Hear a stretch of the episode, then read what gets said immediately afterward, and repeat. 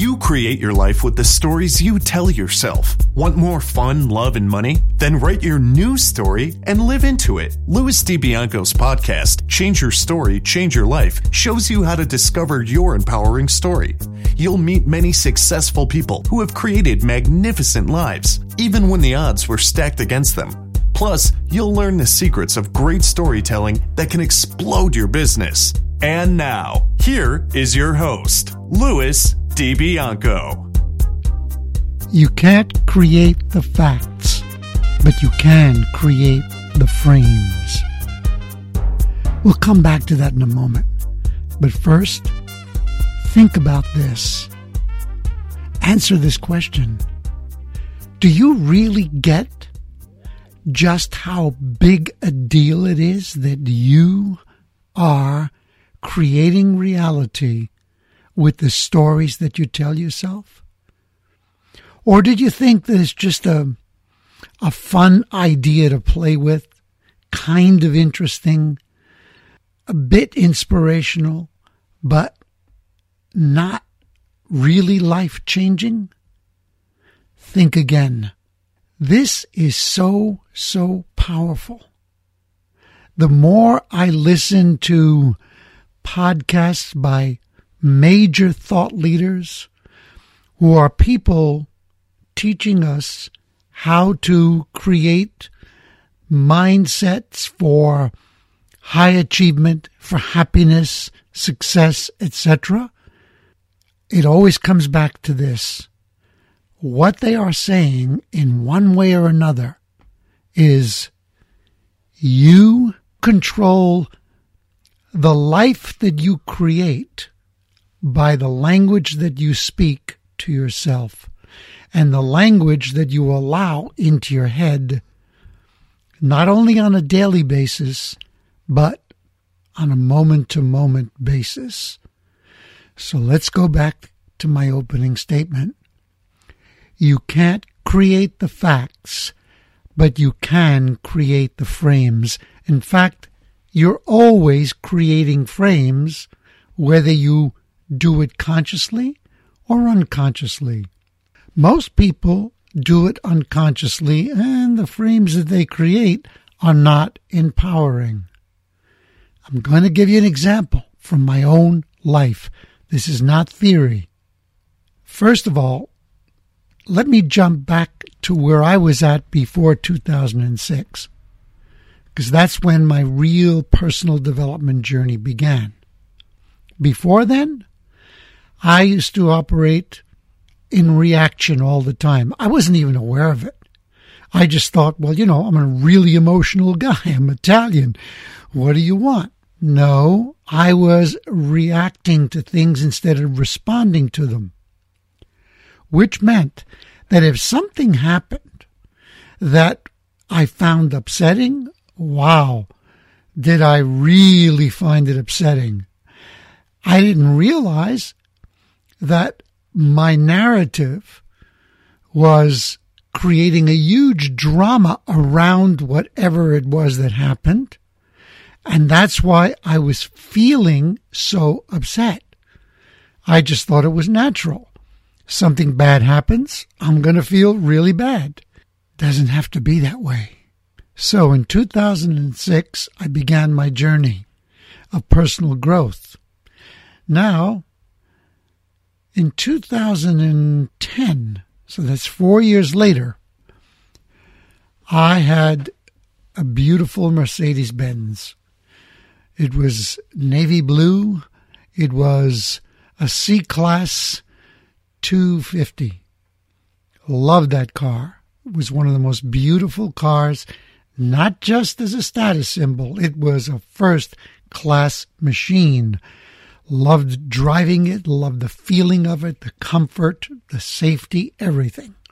So, I went to visit a friend in Montreal, and I left, I stayed for the weekend, and I left on a Sunday morning to come back to Toronto. Beautiful, bright, sunny day. I was well rested. I was driving on the highway, even had a window open so I had lots of fresh air. But long distance driving puts me in a trance. And it did it that morning. Suddenly, I woke up. Yes, I had fallen asleep at the wheel. And the car was moving very quickly, and it was on the right shoulder, not on the highway. And I was on rough terrain with a lot of gravel, and then it moved into grass and shrubbery.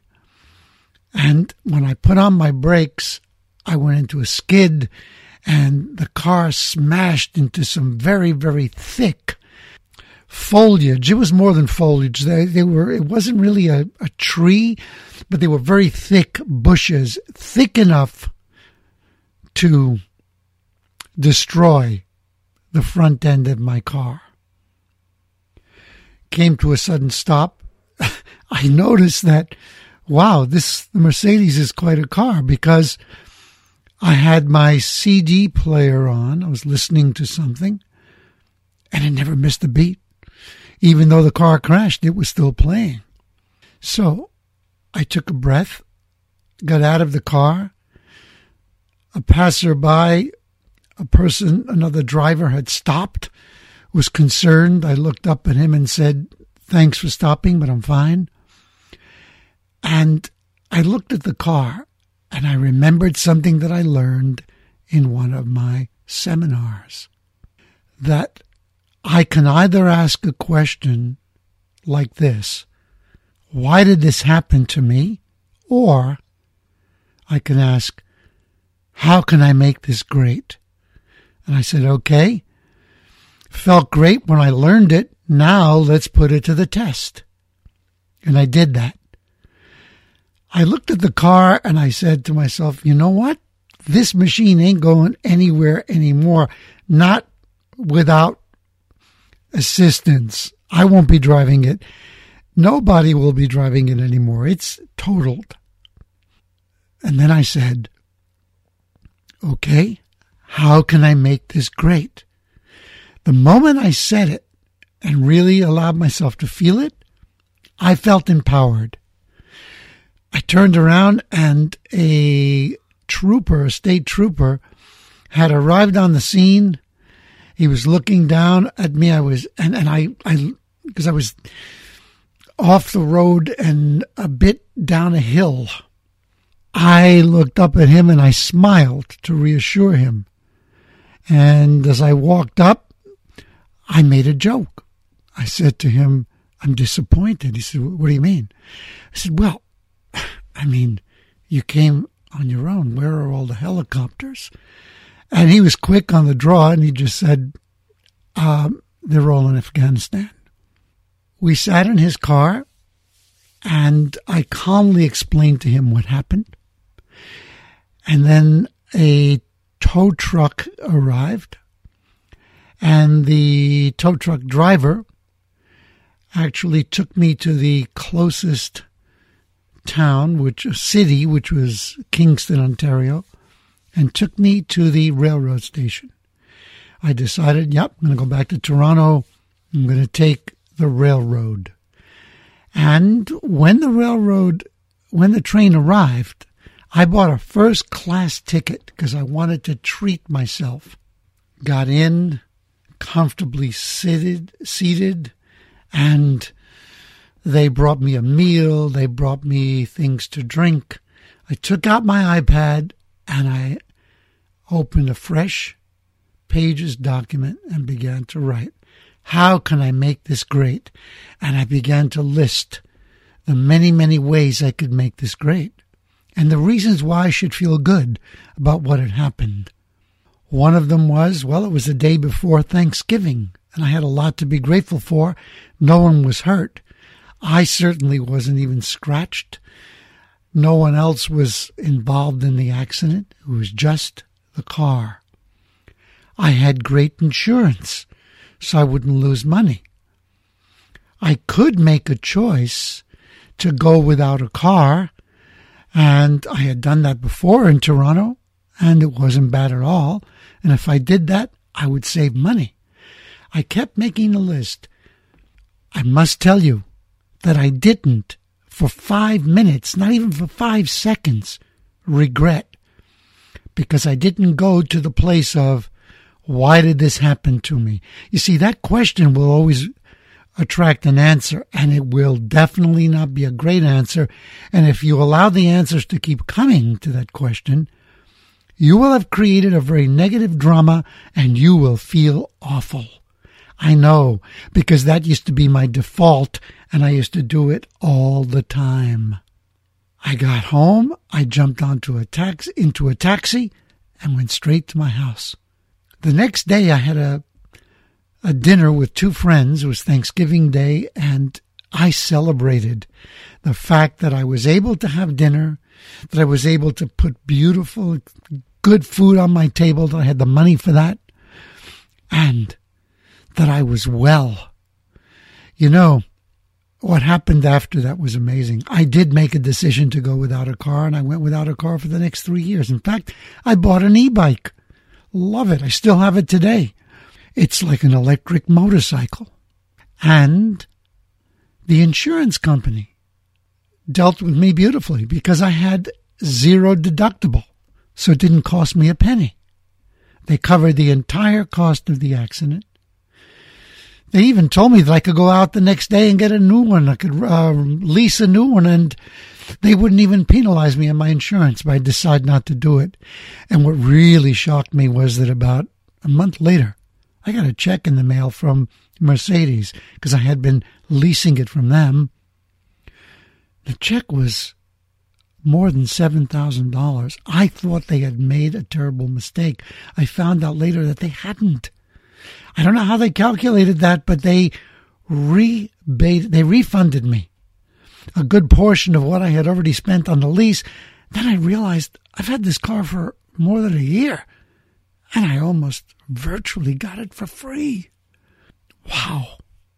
All because I began with, how can I make this great? I put a positive frame around an experience. Remember, all experiences are neutral.